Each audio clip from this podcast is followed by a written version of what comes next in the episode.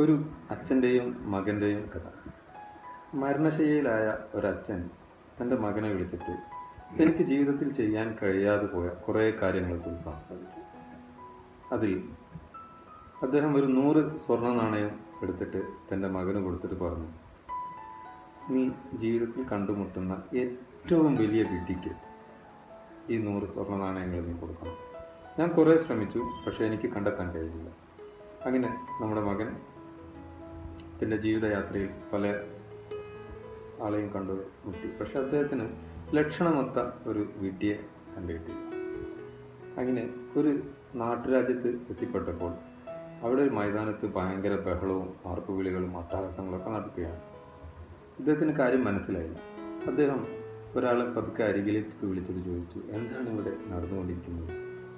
അയാൾ പറഞ്ഞു ഇന്ന് ഈ രാജ്യത്തെ രാജാവിന്റെ ഏറ്റവും വിശ്വസ്തനായ മന്ത്രിയെ കൊല്ലാൻ പോവുകയാണ്. അദ്ദേഹം ചോദിച്ചു എന്തിനാണ് വിശ്വസ്തനായ മന്ത്രിയെ കൊല്ലുന്നത്?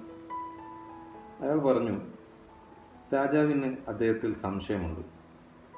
പട്ടാളക്കാരെ ഉപയോഗിച്ചിട്ട് ഭരണം തന്നെ അട്ടിമറിക്കുമെന്നൊക്കെ രാജാവിന് സംശയം തോന്നിയതിനാൽ അദ്ദേഹത്തെ കൊന്നുകളയുകയാണ്. പകരം ഇന്ന് ഒരു പുതിയ മന്ത്രിയെ സ്ഥാനം അവരോഹണം നടത്തുകയും ചെയ്തു അങ്ങനെ ആ മന്ത്രിയെ കൊണ്ടുവരപ്പെട്ടു. അട്ടഹാസങ്ങൾക്കിടയിൽ അദ്ദേഹത്തിന്റെ ശിരസ് ഛേദിച്ചു. ഒരു ചത്ത ജീവിയെ കൊണ്ടുപോകുന്നത് പോലെ അദ്ദേഹത്തിന്റെ മൃതദേഹം ആൾക്കൂട്ടങ്ങൾക്കിടയിലൂടെ വലിച്ചു വെച്ച് കൊണ്ടുപോയി. പുതിയ മന്ത്രിയെ കൊണ്ടുവന്നു. പുതിയ മന്ത്രിയുടെ സ്ഥാനാഹരണം നടന്നു. അപ്പോൾ നമ്മുടെ മകൻ അദ്ദേഹത്തിന്റെ അടുത്തെത്തി. ഈ നൂറ് സ്വർണ നാണയങ്ങൾ അദ്ദേഹത്തിന് കൈമാറി. മന്ത്രി ചോദിച്ചു എനിക്കെന്തിനാണ് സ്വർണ നാണയം നമ്മുടെ മകൻ പറഞ്ഞു എന്റെ അച്ഛന്റെ ഒരു വസീയത്തുണ്ട്. കണ്ടുമുട്ടുന്ന ഏറ്റവും വലിയ വിഡ്ഢിക്ക് ഈ സാധനം കൊടുക്കണമെന്ന്. മന്ത്രി ചോദിച്ചു ഞാനെങ്ങനെയാണ് വിഡ്ഢിയാവുന്നത്? ഒരു വിഡ്ഢി ആരെങ്കിലും മന്ത്രിയാക്കുമോ? അപ്പോൾ നമ്മുടെ മകൻ പറഞ്ഞു അതല്ല.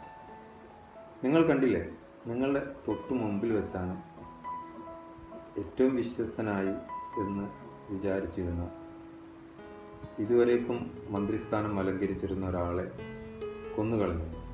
ഇതെല്ലാം കണ്ടുകൊണ്ടും നിങ്ങൾക്ക് ഈ സ്ഥാനം ഏറ്റെടുക്കാൻ ഉള്ള ഒരു മനക്കട്ടി ഉണ്ടെങ്കിൽ അത് നിങ്ങളൊരു ഏറ്റവും വലിയ വിഡ്ഢിയായതുകൊണ്ടാണ്.